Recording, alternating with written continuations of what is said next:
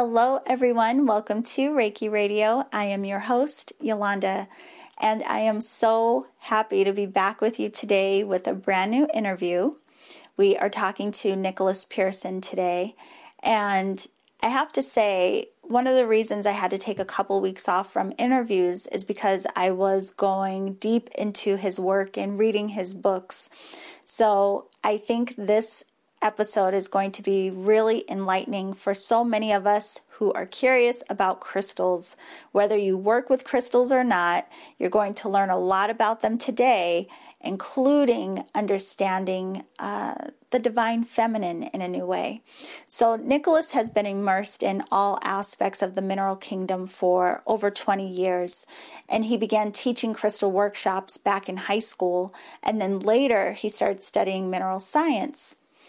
So he's also a certified teacher of Usui Reiki Ryoho. We even share a teacher, our dear teacher Arjava, and he teaches crystal and Reiki classes throughout the United States. So I mentioned that he's written several books, including The Seven Archetypal Stones and Crystals for Karmic Healing. But today we are discussing his newest book, Stones of the Goddess Crystals for the Divine Feminine. Now, I also want to let you know that he has written an amazing book on Reiki. So if you are curious about Reiki, already a practitioner, wherever you are um, in relationship to the technique, his book, The Foundations of Usui Reiki Ryoho, it's a manual for Shoden and Okuden, which is level one and level two. That book is so good and rich with information that I actually used it as the manual for the last Reiki class that I taught. So he has a lot of information to share with us today. Today is all about crystals, though, and then he will be back at a later date to talk to us all about Reiki. Now, before we get into the interview, there are just a couple of things I want to share with you. I received a few emails asking for more detail about the medical Reiki training that is taking place in October here in San Diego with Raven Keyes. So if you go to my website, theenergeticalchemist.com. On the home page, one of the first things you'll see is a button to click to get more information about medical Reiki. So if you're joining us for that training, be sure to sign up and book your room, and all of that information is there for you.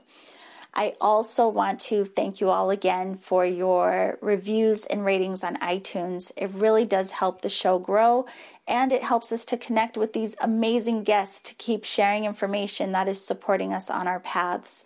So I appreciate you taking a moment of your time to do that.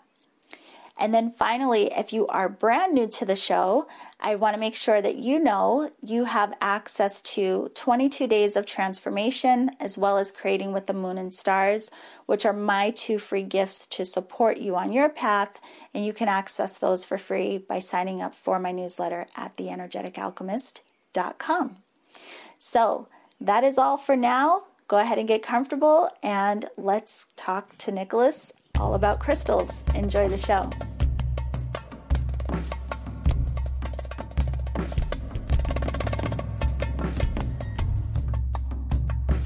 Okay, so today we are here with Nicholas Pearson, who is the author of Stones of the Goddess Crystals for the Divine Feminine. And Nicholas, first of all, I want to tell you, I'm very excited to have you here today. After reading your books, I'm like, I'm just amazed. So, welcome to Reiki Radio. Thanks so much for having me on. I'm looking forward to our conversation today. Oh, so am I.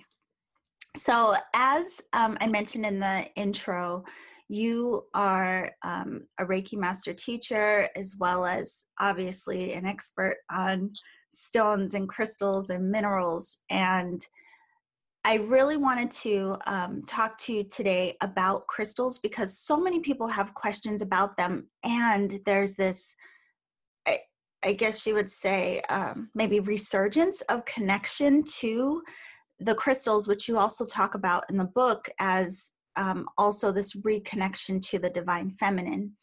But before we get into all of that, I wanted to ask you first what even led you into being so connected to minerals and crystals and such?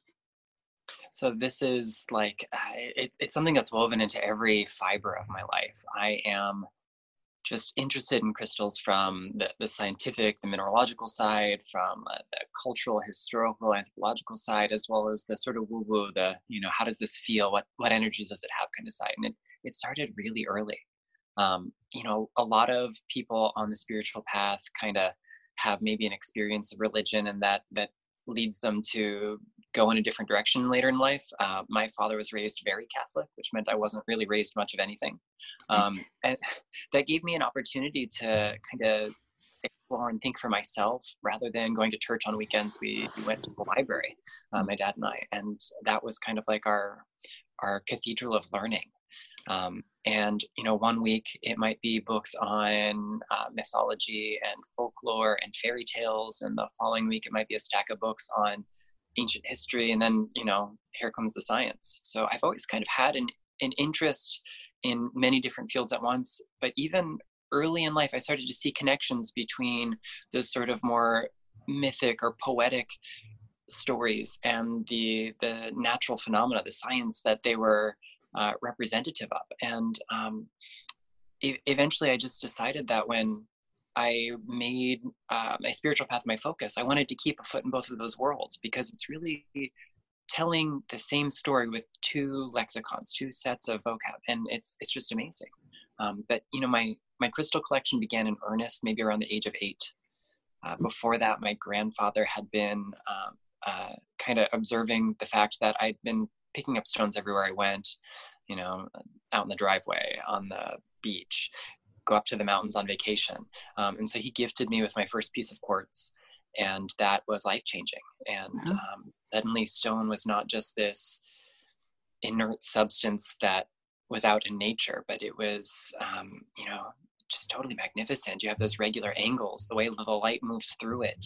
Um, there was something really comfortable and predictable about the, the shape, the form, the structure of it, but there was something totally mystical at the same time. It reminded me of something out of, you know, a fantasy story. So, yeah. Um, you know, I've been collecting ever since, and um, I kind of found a way to merge that with my spiritual path. Um, you know, back in the day when uh, Amazon was not quite so prolific, or maybe when it didn't quite exist, you found books on spiritual topics by visiting your local big box retailer. Um, maybe if you got lucky, there'd be a, a spiritual shop nearby. Um, and by the time I was in my teens, uh, I, had been able to pick up a few books on on crystal healing and look at some books on folklore on the stones. And I started to just combine that with my own natural experiences with them and sort of mm-hmm. tell a story. And that that led me to teach for the first time at the ripe old age of 18. Wow. Um, and I have not stopped since.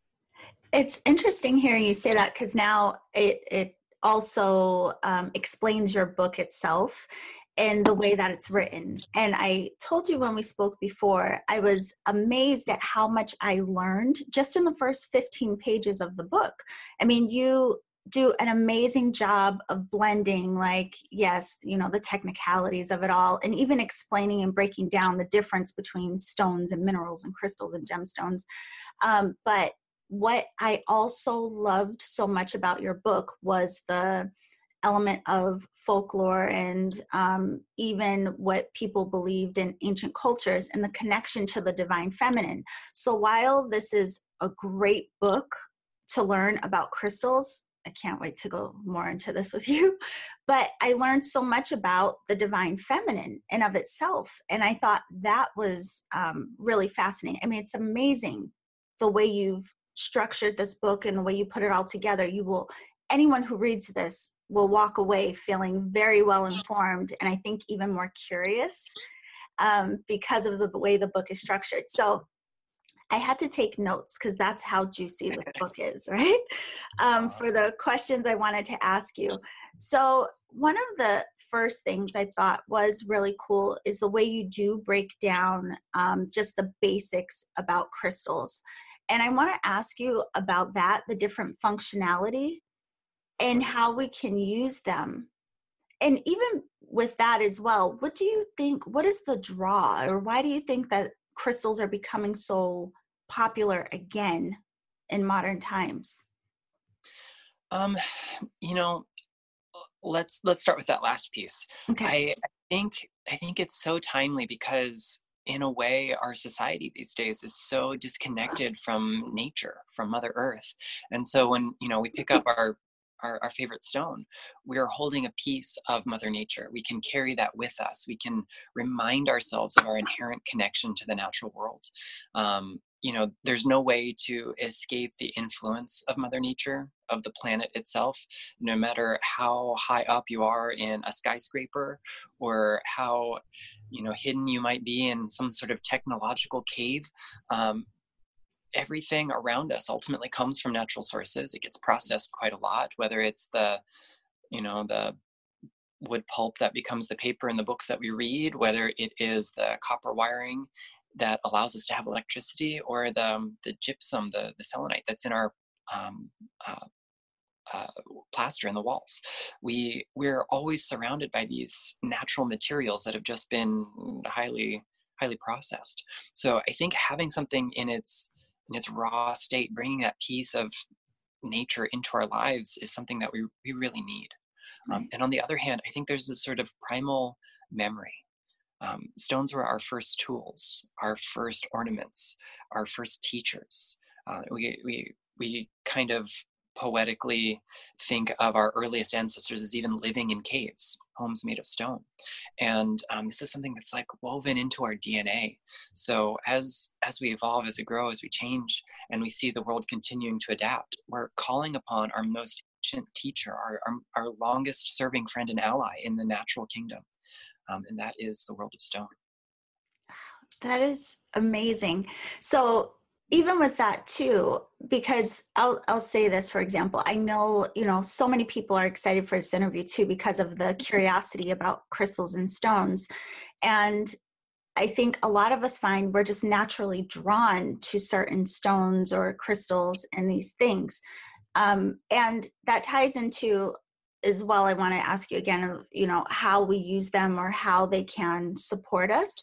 But in your experience what is that like our connection to them is it because of our makeup is it because of the um because you speak in the book too about energy and how when we come into contact with each other and everything with everything being energetic that we go into communication with each other so, do you think that's part of the draw to the crystals, the way they're communicating with us, even if we don't consciously understand it? Yeah, absolutely. So, yeah, that let's let's take a look at that energy piece. Um, when we have systems that are in movement, systems that vibrate, that oscillate, um, they generate fields of energy. Um, so the the more highly ordered a substance or system is, the more highly ordered its energy field is going to be, and we call that that state of, of order and precision coherency. Um, I am a biological system. I am in a constant state of flux. I am ever changing. Uh, my my energy is anything but coherent, mm-hmm. and that's that's just the nature of life. So when my energy field comes into contact with something like quartz or calcite or granite, um, it's made up of components that are crystalline that have this regular repeating structure um, this periodicity to them that creates a very coherent structure and therefore very coherent energy and when these two things kind of um, overlap there is a process that can occur called entrainment wherein a, a field will bring one, another field into harmony with it um, based on the amplitude or the, the, volume of that signal. In, in the metaphysical world, we talk a lot about frequency, yes. um, but amplitude is a really important part of the equation. So frequency is kind of like the station you tune into on the radio. You've picked your favorite station, you're tuned into your favorite frequency, you're ready to go out into the world. Well, amplitude is the volume knob. It's how far that signal travels. Mm-hmm. And highly ordered systems naturally have a higher amplitude. Um, so when we work with crystals, we come into harmony with that. And as we become more ordered ourselves, it's like expanding that light that we radiate or, we're cranking up the volume on our energy field. Um, and it's just this beautiful synergy that takes place. Yeah, that is amazing. You remind me of um, two things I wanted to share. I actually thought of you recently in reading your book. Um, I went hiking, and it's not something I normally do, but um, I was out in nature, and there were these, you know, beautiful trees and these boulder rocks. All of it, it was beautiful, and I felt so drawn to put my hands on these different rocks. Now, normally, I think even honestly, prior to reading your book, I think I just thought of like crystals as, you know, these um, tools of information, even though understanding that, you know, there's information in all things, right? But I was so drawn to this one rock in particular, and I put my hands on it, and I felt I, I was in communication with this rock. And it was interesting. And I thought of you, and I was like, oh, I can't wait to tell him about this experience. But uh, so, in all of this, like when we are connecting with different crystals and different stones, um, specifically, are we then with what you're saying, are we harmonizing with them because they are more stable than we are? In, in theory, yes.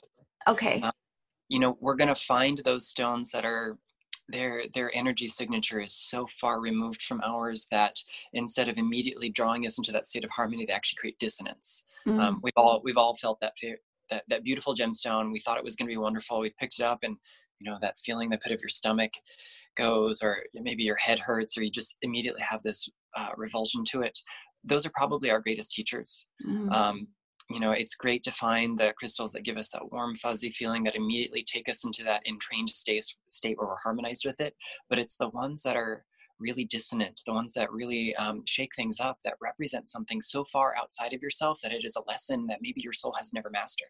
Uh-huh. um, so those are the really profound teachers um, and it's not an instant hey let's sync up and we're on the same uh, wavelength great let's let's go through life. It's it's definitely one of those things where we have to kind of approach it respectfully. Um, that's why a lot of these really um, uh, we'll say high vibration or high frequency crystals that that people um, rave about can be so jarring at the beginning because it's an, an energy so far outside of our ordinary everyday life. Um, so yes they they do bring us into harmony but oftentimes it's the ones that are so far removed from our natural state um, that that cause anything but harmony in the beginning that can be really profound healers. Wow. So is it in a sense um, even you saying it that way that if we pick up a particular stone and maybe we don't feel um, connected to it or it does feel uncomfortable to us is it bringing forward maybe like coding our information in our field that we have suppressed like that type of? Yeah that can totally be it. Um, so um, you know all crystal structures from a sort of metaphysical standpoint have these five essential crystal functions. Um, uh, which which we started to get to earlier and never got around to. Um, and one of those is really based on like the optics of of crystals, and they both reflect and they refract, and that that allows them to show us what's happening under the surface. Um, so you know, you pick, pick up your favorite piece of quartz, hold it in sunlight, you're gonna get the right angle, the critical angle. Um, it's called, and the whole face will go white and reflect light into your eyes. Um, you can't see into the crystal anymore. So that's that's kind of um, a, a symbolic representation of what's happening energetically. Mm-hmm. When we approach things from the right angle, they can show us you know what's happening at the surface level or below and they're able to take that light that we emanate and redirect it back to the conscious mind so we can become aware of it that that that level um, of, of everyday thought. Um, but by the same token, you know, if we change the angle, light passes through that crystal and it breaks that white light into all of its incident components. Um, and so we create beautiful rainbows. Um, another way that refraction occurs is not by breaking light into its spectrum, but by bending the angle it goes through. Um, and so, um, you know, crystals and and things with crystal structures have this ability to do that as well. Show us the component pieces of an underlying pattern as well as change the way the pattern is moving altogether. Um, you know if we if we follow that um, hermetic principle of correspondence you know as mm-hmm. above so below as below so above and so on and so forth the things that we see evidence in the material plane are going to be representations of things that are happening in the immaterial planes. Um, and that's why approaching crystals from that sort of scientific viewpoint can be so helpful because we can see um, the the models of how it's going to work. That's interesting you say. So it it brings me to uh, wanting to ask you about how we work with them in two very specific ways, right? So, on one hand, a lot of people use crystals in like obtaining information or even accessing their unconscious mind, even reading, right? Like people do scrying or um, I tend to hold this crystal in particular when I'm meditating and these types of things. So, on one hand, what is what can be revealed to us with crystals and through crystal work is the information within our own fields right but then on the other hand say like in the book um, there's a section where you talk about uh, crystals with magical practices and as well as uh, in ritual which was amazing too.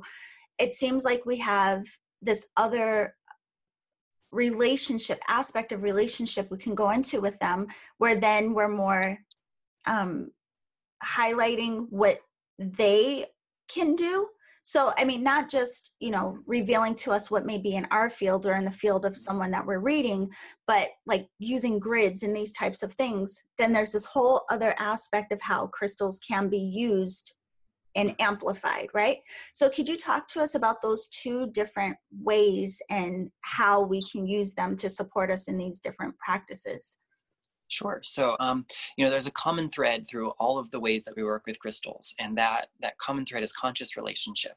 Okay. Um, you know, I can I can throw a string of amethyst beads around my neck and go about my day and never give it a second thought, and I'm sure I I, I guarantee you the amethyst is doing something behind the scenes, but instead of treating it as an inert tool, if I approach crystals respectfully, I'm going to recognize that they have a life cycle of their own. And no, I'm not talking about biological life and um, consciousness in the same way that we have, but there is an essence, a spark, a soul to all things that have form, whether mm-hmm. it's physical form we can lay our hands on or form in other realms. And so if we remember this and we frame our work with crystals with that idea, then instead of doling out instructions to this tool or just wearing this tool to have with me in case I need it. Um, I really have to be a little bit mindful about what what mission the crystal has. It's had a much longer life than I've got, um, and it will continue long after my, this physical form of mine is is gone. So um, when we when we think about things this way, we can come into that conscious relationship. And whether we're doing um, the sort of personal meditations, wearing them, carrying them, um, sitting with them, or doing more complex things, the more externally focused things like creating grids or um, maybe making crystal elixirs or using them in a therapeutic context with ourselves or our clients. Um, you know, it's that idea of conscious relationship. I I would be remiss if I started to use a crystal on a client before I'd done any work with it on myself because I need to forge that that friendship.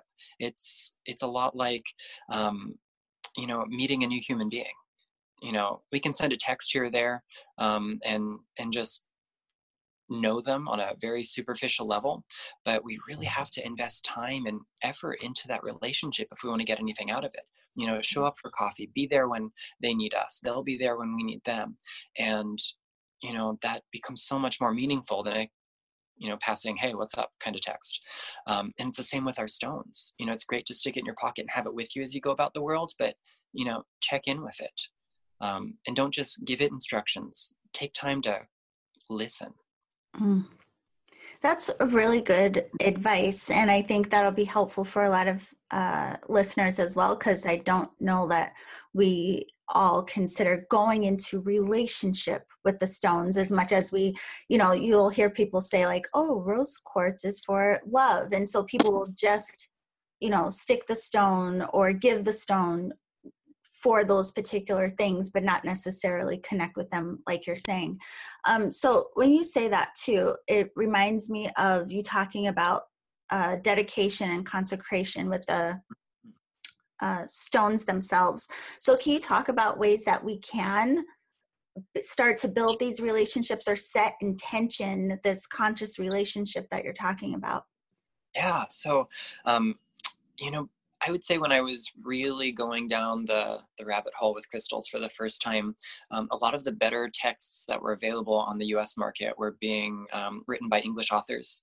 at that point, they already had um, a lot of infrastructure for training on crystals and, um, you know, into the early 2000s uh, as well. And um, there's like a whole piece of the puzzle, a whole part of their methodology that never really translated to North America on a widespread scale, and it's the idea of dedication. And um, in my in my magical practice, uh, this this seems very parallel to the idea of consecration, which literally means to make sacred. And it's after you get your new stone, you cleanse it for the first time, even before you use it for anything in particular. Dedication is the idea that you are devoting this sacred tool, this the sacred being um, to work that is going to be for the highest good of all parties involved, um, that it will be never misused, that uh, essentially what you're saying is, I respect this crystal. And in return, that crystal will respect me. Um, and so we can do that with a you know very simple you know cleansing sitting in meditation and just affirming that um, and holding space for the crystal to affirm that back to us. Yes. Um, even if we don't hear words, see colors, have any sensation in our hands, if we still quiet the mind and give space, it's going to happen. Um, sometimes we have to fake it till we make it, um, especially uh, depending on which kinds of maybe intuitive faculties or psychic faculties we've got. Um, we don't all receive information or confirmation the same way. Um, so that that can be this wonderful open door to saying, hey, you know what? I really value, love, and respect this presence in my life. And it's not just this inert tool that I'm going to use as a means to a specific ends. Mm-hmm. You know, um, hearing you say that too, and I just want to let everyone know if they are curious about some of these um, aspects we're talking about, you go into great detail about all of it within the book. And one of the things I want to ask you about now, too, are crystal grids specifically. And I know um, a lot of people are interested in them. I have a friend that, I mean, she grids for everything. And um, I think the grids are fascinating in that, uh, from my understanding of them, it seems like you can not just amplify energy around certain intention or connection to like even in your book talking about connecting to the goddess itself you know herself but that the energy is continually generating you know like different than like us where we may think of something walk away and then it's just like out of sight out of mind right? But you give great detail and steps of how to do all of these things. So with grids um, I thought it was really interesting that in one of them specifically I saw, and you do talk about this in several of them actually, about the the order of the stones mm. and the shape of the grid on top of the different elements you can include, not just the right stones, but you know other elements in creating the grid. So, do you have some, um, I guess you say, like basic tips for people about grids and why we would even create them? Sure. So um, let's talk about what a crystal grid is first and foremost for those who might not know. So, like in in in my sphere, I I define a grid as an intentional geometric arrangement of crystals um, made for a specific outcome. Hmm. Um, now, a lot of these things can kind of have flexible parameters on them. The specific outcome might be just entering into conscious relationship with my stones and intuitively letting them tell me where they need to be. Mm. I don't know what the grid is for other than that connection, but that's still intentional. Yes. Um, and, um, you know, we can't pull our stones out of our pocket at the end of the day and just kind of drop them on the dresser and call that a crystal grid either. Yeah, there's probably some geometry to that, um, but it's not quite as intentional. There's no conscious uh, direction as far as an outcome goes. So um, grids can be simple. You need arguably i'd say at least three crystals to make a grid um, but you can have you know hundreds. I've made grids that take up entire rooms. Wow. um, you know i had some really tolerant roommates in college. And um, you know you, they can also be really petite. You can make little mini size grids that you can place in a safe place um, um, somehow affix them to something that you can carry with you even. Um, so grids are these amazing tools because they are subject to the law of synergy wherein um, something, uh, a, a whole entity is greater than the sum of its parts. So when we work with crystal grids, it's not an additive thing where the, the frequency and amplitude of this crystal is added to the frequency and amplitude of this crystal and the next one and so forth. It becomes exponential, it becomes multiplicative. And that allows us to create a, a greater sphere of influence. Mm. Um, grids can be um, almost like mandalas that reflect things from our subconscious. We can use them like magical sigils. Um, in this book, I took kind of a different approach to my grid making and made them a little bit more um, symbolic in their form and structure to, to have that sort of magical feel, like some sign or glyph that's taken from uh, astrology or alchemy or, or, you know, just sort of the collective conscious. Um, but we can also be really formulaic about it. And I tend to be more on that side or very free form. I don't mm-hmm. often occupy that that middle space. Um, and we can look at things like the the geometry, the numerology, um, the relationships of the stones from one to another. Um, you can look at color and size and, and, shape of the stones themselves as well as the outer form. Um, in my my next book, coming out hopefully soon. Um, that will go a little bit more into detail into that more formulaic side. But one day I want to have a whole book just on grids because um, they're so profound and it it it really speaks to relationship in general. Um, if we get such big effects from a few crystals added together in a cohesive way, imagine what happens when human beings do the same thing and we come together and we have that um, level of coherency as a group. Right. Big ripples in the universe. You just made my mind go in 10 different directions. One, I just want to say really quickly if anyone goes on Amazon and you look um, up his book, uh, this one in particular, The Stones of the Goddess, this is the one we're discussing, but you know, Amazon gives you the option of clicking on the author. Click on Nicholas Pearson because he's written several books about um, crystals and such. And you also, I do want to point out as well, this book, um, Foundations of Reiki Ryoho, this book that you wrote was so good that I actually used it as a manual for the last Reiki class that I taught. Yeah. Amazing book. So just want to show this. And of course, I'll put links in the show description so people can um, find them very easily. But um, one of the things that you said in that as well, you know, it, it made me really think about that communication again, like what you were speaking about before, because while the intention that we may have in building a grid and how it is working, it's it's interesting that like our consciousness can uh, work together with the consciousness of the crystals and just how I, I think it highlights our nature in a way that we don't tend to think about.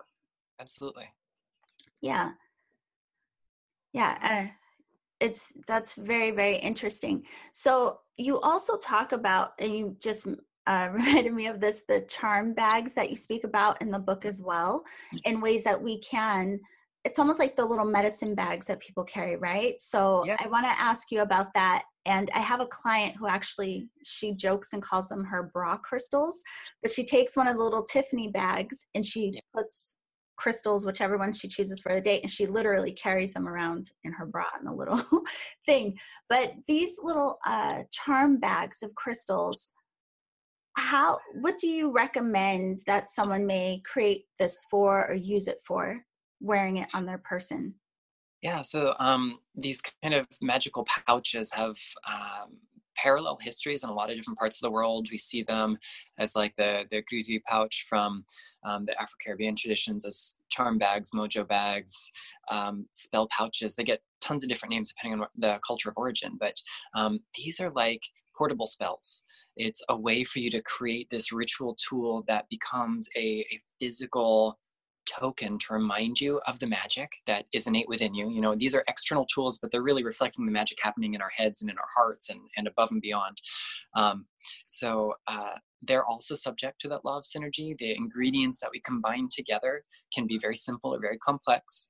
Um, but they they enter into relationship with one another. Um, when I talk about this in the book, I give you some specific instructions, some think of them as kind of like recipes. Mm-hmm. So um, the herbs, oils, the stones, anything else that might be in there is uh, chosen pretty intentionally. Um, so generally, if, if we want to devise these for ourselves, especially if we're a relatively um, newcomer to this type of magical tradition, get yourself a couple of reference books on on the other ingredients you might use. So Stones of the Goddess will have uh, tons of correspondences for crystals, but you might want to look into herbs or essential oils or um, you know other tools that you feel comfortable adding, um, and you can just kind of line them up. There is definitely an art to it, and I'm no expert in the art of crafting these things. These were inspired by my my very simple personal practice, uh, but uh, spell patches can be great. Um, they can be a very permanent thing. You know, I, I tie them up and that's it, it's sealed. So you probably don't want to put your favorite crystal into a pouch like that. Um, and then, you know, we see things like the, the medicine bags and medicine pouches, um, especially among the native peoples of, of the Americas.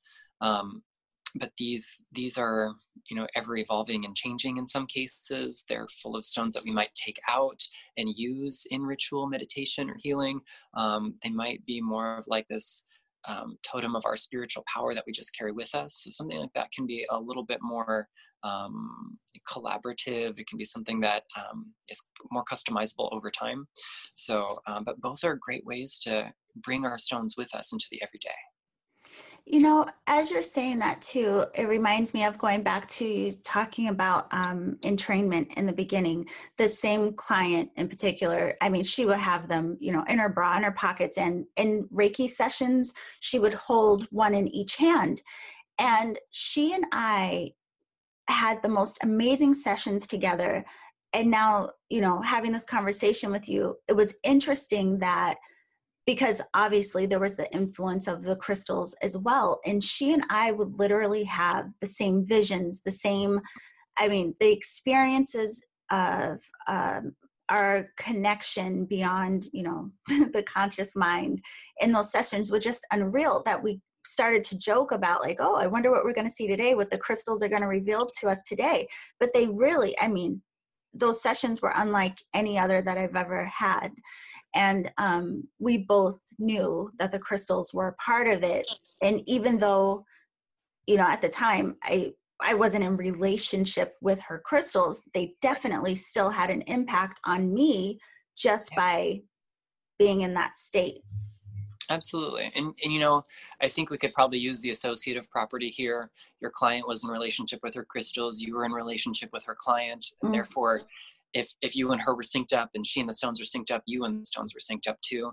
Um, uh, the, the crystal is amazing in the way that it works like that because um, they don't have egos they don't have expectations they don't have um, the sort of malleable worldview that we do. So they're just there they're beings of service. So um, you know even i'm sure those tiny little ground up pieces of, of selenite in our walls in the drywall the, the gypsum crystals is still there holding light um, because they're just so service oriented like that.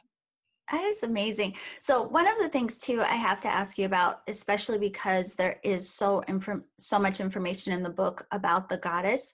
Um, one of the things that you said that I, I'm hoping you'll elaborate on in the book, you said the goddess herself changes and adapts to the ebb and flow of consciousness.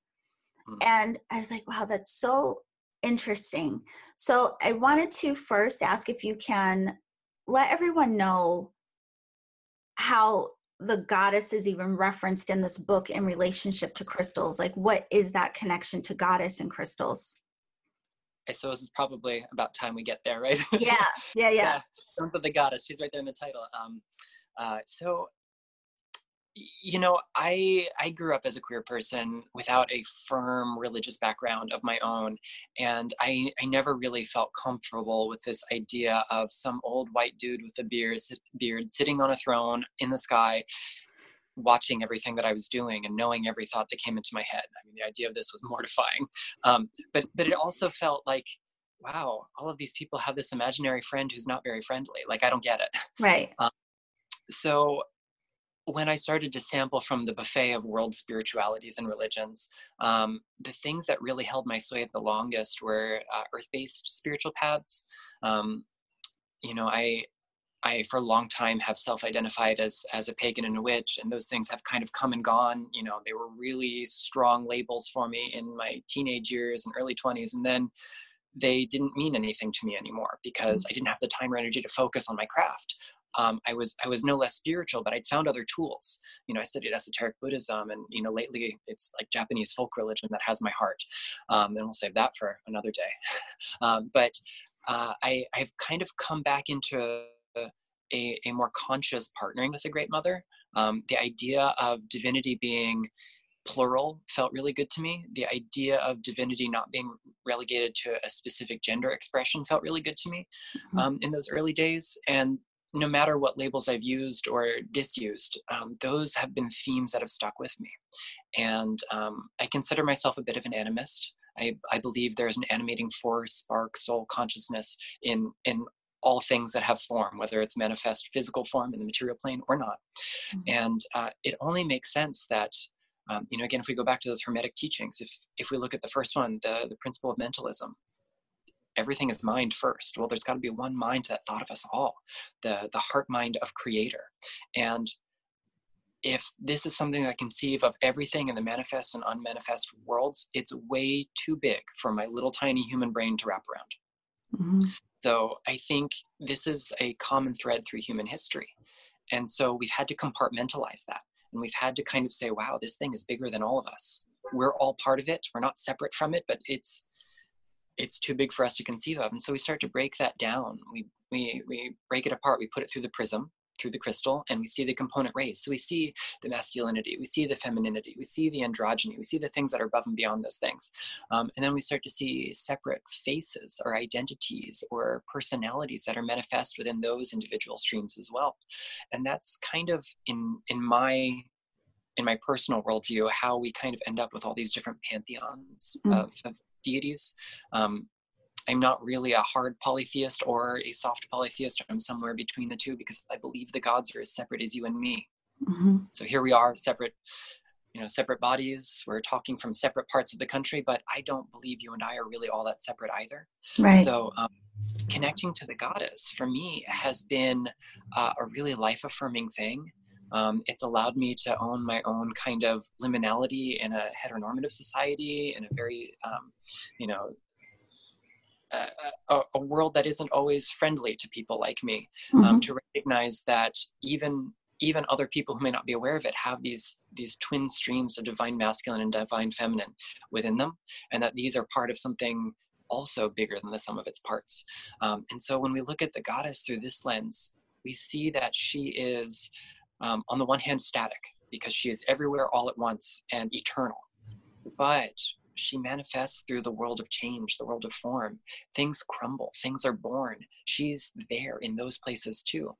And when we look at the roles that goddesses have played through human culture and history, um, the most pervasive is the theme of Mother Earth. Mm-hmm. Um, you go to any culture in the world that has honored the divine feminine, you're probably going to see some manifestation of the, the goddess who is the soul of the planet itself and all that dwells within and within and above it. So when I hold a piece of, of rock, of stone, a handful of sand, I am touching part and parcel of the divine body of the mother.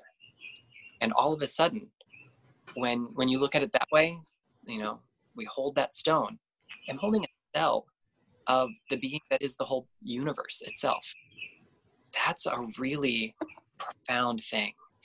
And um, you know that's kind of one of those those ideas that still is too big for our minds so you kind of get it in waves like holy crap this is i'm i'm touching the goddess mm-hmm. but you know in a reiki session when i lay hands on myself or on a client i'm also touching the goddess um, when i breathe the goddess fills my lungs when i see the photons that hit my retina those are part and parcel of the body of the goddess too so um, stones of the goddess was born out of the the, sort of inner work that I was doing, but also the this, the need for it in the outer world. You know, we live in this society. We live in, we live in a global culture that systematically oppresses oppresses women, that oppresses people of color, that oppresses um, you know non cisgendered, non heterosexual people. Mm-hmm. Um, people who are non-patriarchal and, and non-monotheistic um, and you know the goddess is the champion of us all she she doesn't care whether or not we worship her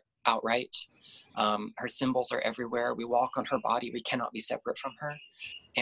Um, stones are such a clear and simple and direct way to remind us of her presence. So Stones of the Goddess was kind of born out of that, the, the need to bring her into the 21st century. You are amazing.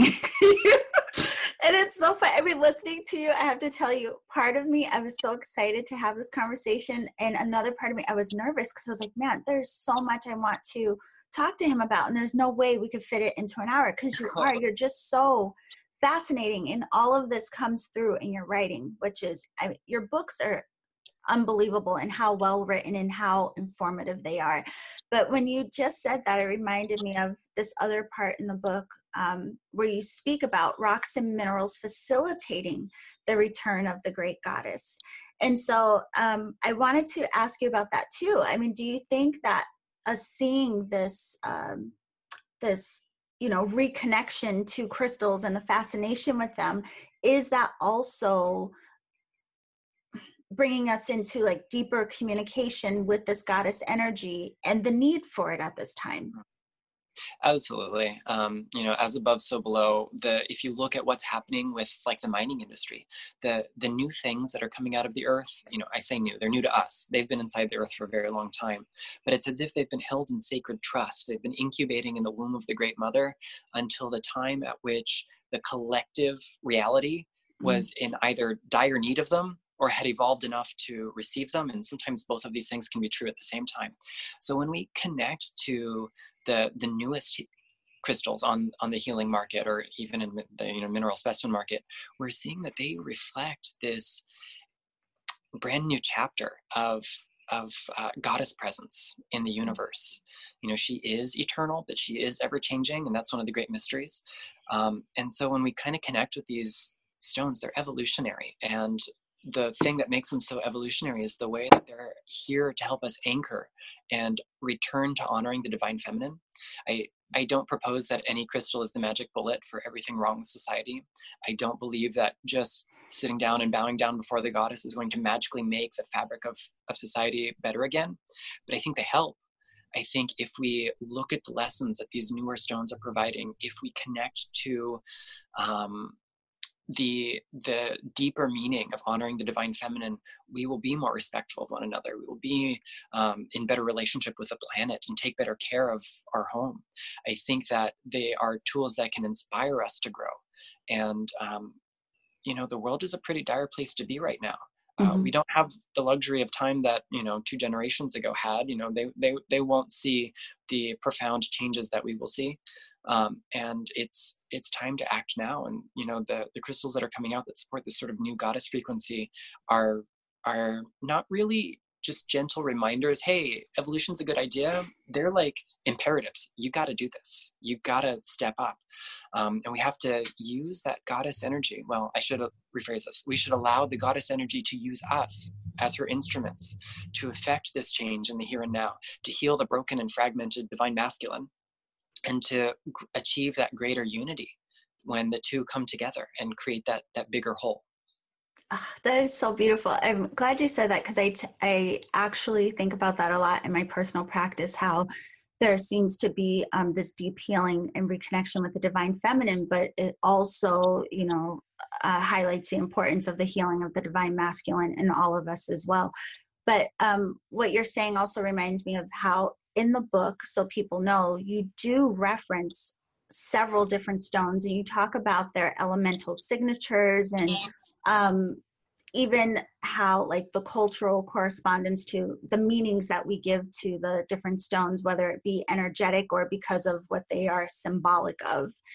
And uh, you list a lot of stones i've never even heard of. I mean it's really it's amazing um, how much detail and just how much again you get from this book.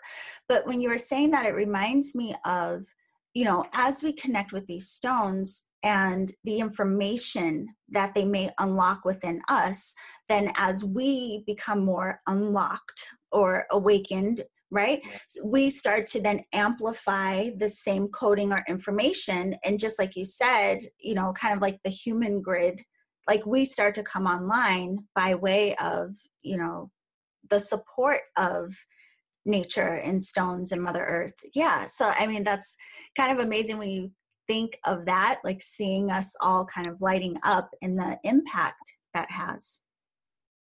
Yeah I, you know when i become a more fully self-actualized human being i am unconsciously giving permission to the people around me to do the same. Mm-hmm. if the tool that i use to do that is reiki that's wonderful. The tool that i use that used to do that is is you know the mineral kingdom that's also wonderful. If it's color therapy sound therapy meditation um, you know whatever the tools are they they get us there. But the the the bottom line is that when we work on ourselves when we create this um, more conscious awareness of of how what we do creates ripples then we are really impelled to do that work. Um, when when i work on me it's not just for my personal benefit. I mean obviously I am directly benefiting, but the world around me if I have less brokenness, less baggage, the world as a whole has less brokenness and less baggage. And that's kind of the message of the Great Mother like, we're all in this together. Right. We are all her children, whether you are an ant or an antelope or anything in between or above and beyond, whether right. you're a single blade of grass or the whole forest, you are, you are part of the Great Mother. You are her child. And, um, you know, the mineral kingdom has never forgotten this. Um, we, we are born in forgetfulness. It is our, our duty to forget so we can remember. And, um, you know, I, I pick up this piece of, of quartz. It doesn't decide on a Monday morning when its alarm goes off at seven o'clock that, oh God, quartz is a terrible gig. I'm going to put in my two. I'm going to try out being hematite from now on. No, they, they know their life's mission, their purpose. They, they very faithfully put that out into the world at all times. I have the choice to, to be my authentic self or not and there's no judgment there from the higher realms. I, I just get to do that. Yeah. And, um, you know, the mineral kingdom so perfectly reflects to us our own light, our own truth, um, that it can help us course correct, help us come back home to center. And when we do that, the world is a better place. It doesn't matter what your path is. If you live that path with authenticity, the world heals. Yeah, that, that is such a beautiful message. Um, and there are a couple of things I want to ask you before we go because we have about 10 minutes. And I do want to make sure I ask you about the different shapes, right? So, yeah. you know, like I have, I love clusters for some reason. These are clusters, right? Yeah. I love them. I'm drawn to them for some reason. But then, you know, of course, there are the spheres and all of these different shapes, um, double terminated depending on the type of work that we want to do with crystals or the way we want to communicate with them do the shapes matter based on our intention or you know because people do wonder does it matter if it's polished or um, raw state does any of that matter yes and no. So um, let's say you have this beautiful um, double terminated quartz crystal and then a quartz crystal sphere and both are the roughly the same mass and the same quality. Maybe they're both absolutely flawless and huge. Um, the fundamental energy signature of a crystal is determined by factors that we can't really see with the naked eye for the most part. Things like um, its formation process its uh, internal uh, makeup and crystal structure. And then everything else is kind of like icing on the cake. So no amount of rubbing or grinding or shaping the exterior changes those, those internal molecular things. Mm. Um, so it will have the same base note that it sings at all times but the shape of it can determine the way that energy is distributed. You know, do we have speakers pointed in all directions like a sphere? Do we have speakers pointing in a single direction like a wand? Do we have um, a, a, symphony of, of many points together in a cluster? So, you know, form and function are interrelated. Um, so, you know, if we're laying something on the body, it's nice if it's flat. It's also nice if it's not too heavy. If we want to put something in the pocket, it should be durable. It should be you know hopefully not sharp and pointy. So there are really practical mundane considerations. Um, we don't want to crush our clients to death with our, our most powerful heaviest rocks. Um, but you know from the energetic side uh, you know if we have something that is directional you know that idea of a, a, single point or even a double point when it's got that termination energy naturally flows through that. Naturally um, energy is going to flow in other ways around this but that's where it is the the most uh, noticeable. Mm-hmm. Um, whereas something like the sphere is going to radiate more gently in all directions. So we want to keep those things in mind. Um, and then from the more symbolic side, shape speaks to the subconscious, which speaks in language, uh, the language of symbols. So, you know, we might marry a symbolic meaning to our work as well. I just want to point out for everyone as well, you do talk about that in the book. I just wanted to ask you so, so that you could share, and you do go into detail about the different shapes. But I was so um, glad to hear that from you. Um, even in our last conversation, you talking about the song doesn't change, because I did have this funny feeling when I first was introduced to crystals of thinking the polished ones were, um, you know, maybe they were too tampered with and they wouldn't have the same effect so it was really good to hear that that the song doesn't change and um, understanding how the different shapes amplify and direct the energy in different ways so thank you for sharing that but i have to ask you do you personally have a favorite stone Oh, yes, I do. Um, you know, I when most people ask me this, they they either get the politically correct answer of, you know, I have lots of favorites. They're all my children. You can't pick favorites. But well, you know, every mom has their favorite kid. Yeah, yeah. Um, right. So um, my my absolute favorite is Pietersite. Um, it's a distant relative of Tiger's Eye.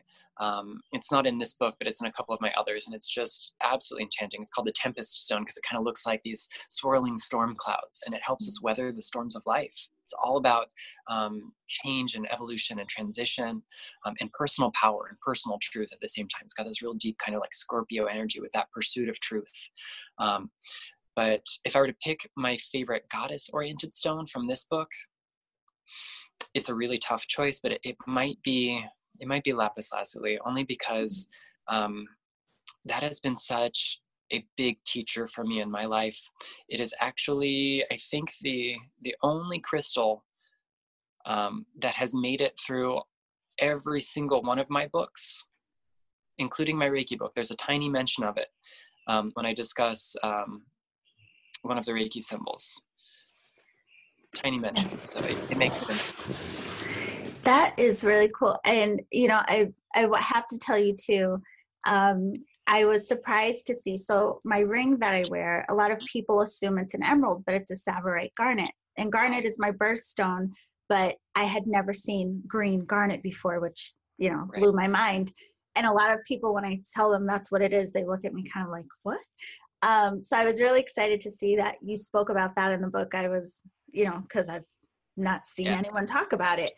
Um, but it also makes me think of uh, I I like uh, this conversation with you, but reading the book in that I think it uh, reconnects the respect of all crystals, minerals, all things, because there is a lot of judgment, right? Like you know, like that for example like if someone thinks this is an emerald and i say it's a garnet because garnet isn't a precious stone they're like oh you know and it's like but right. they're still such they're beautiful no matter what type of crystal they are and they all have this song that you speak about so i like that for me personally in reading your book it has um, given me that awareness to have a different level of respect for the mm-hmm. crystals and to make more of an effort to go into relationship with them and understanding them outside of the way we categorize them as like precious semi-precious or just just a rock or whatever it may be. Yeah you know um, there are a lot of just plain old rocks i've picked up in my life that have had great stories to tell.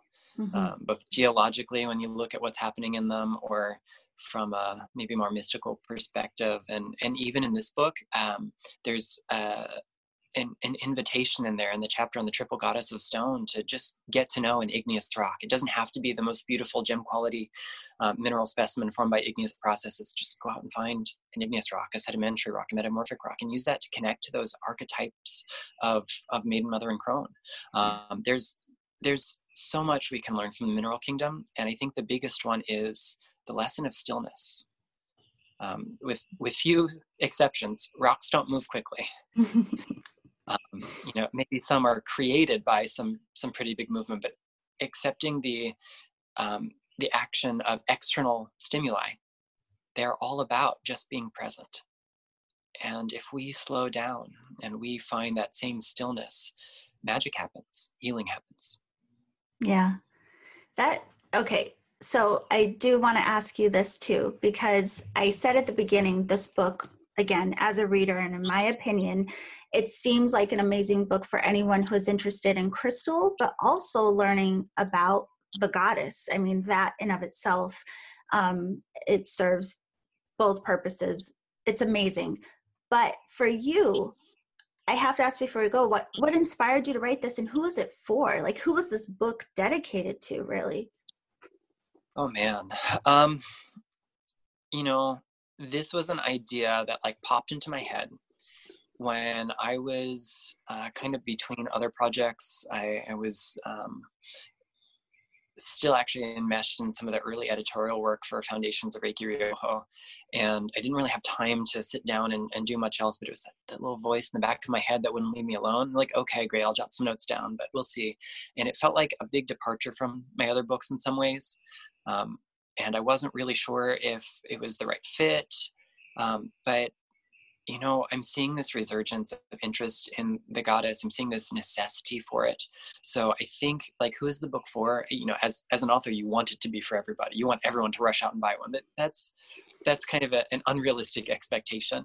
Um, I think this book is for people who want to take their crystal practice to new levels, who want to learn about new stones that have never been published about before. It is great for um, people whose magical and spiritual practices include honoring the divine feminine. Mm-hmm. Um, I want it to be, in some ways, very scholarly so that way further researchers on either of these fields can use it.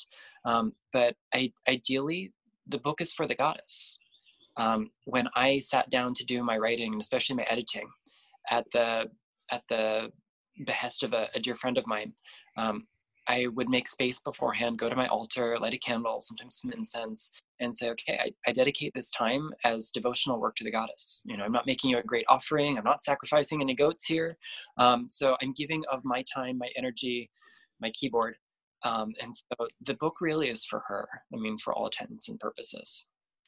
That is so beautiful.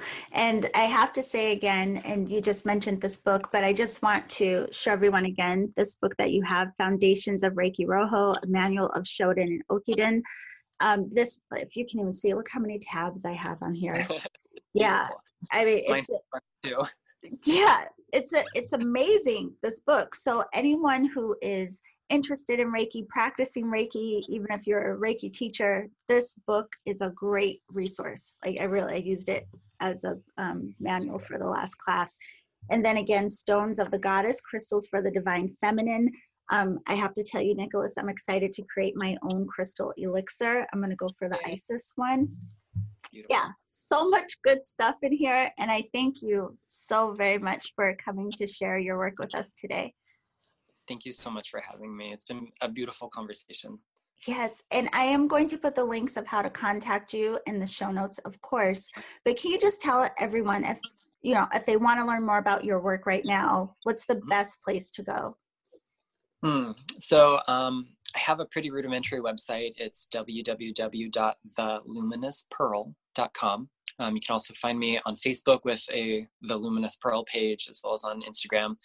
Um, you can check out my publisher's website, innertraditions.com, and also head on over to Amazon. My Amazon author page has a bunch of my upcoming events, um, both here in North America and beyond.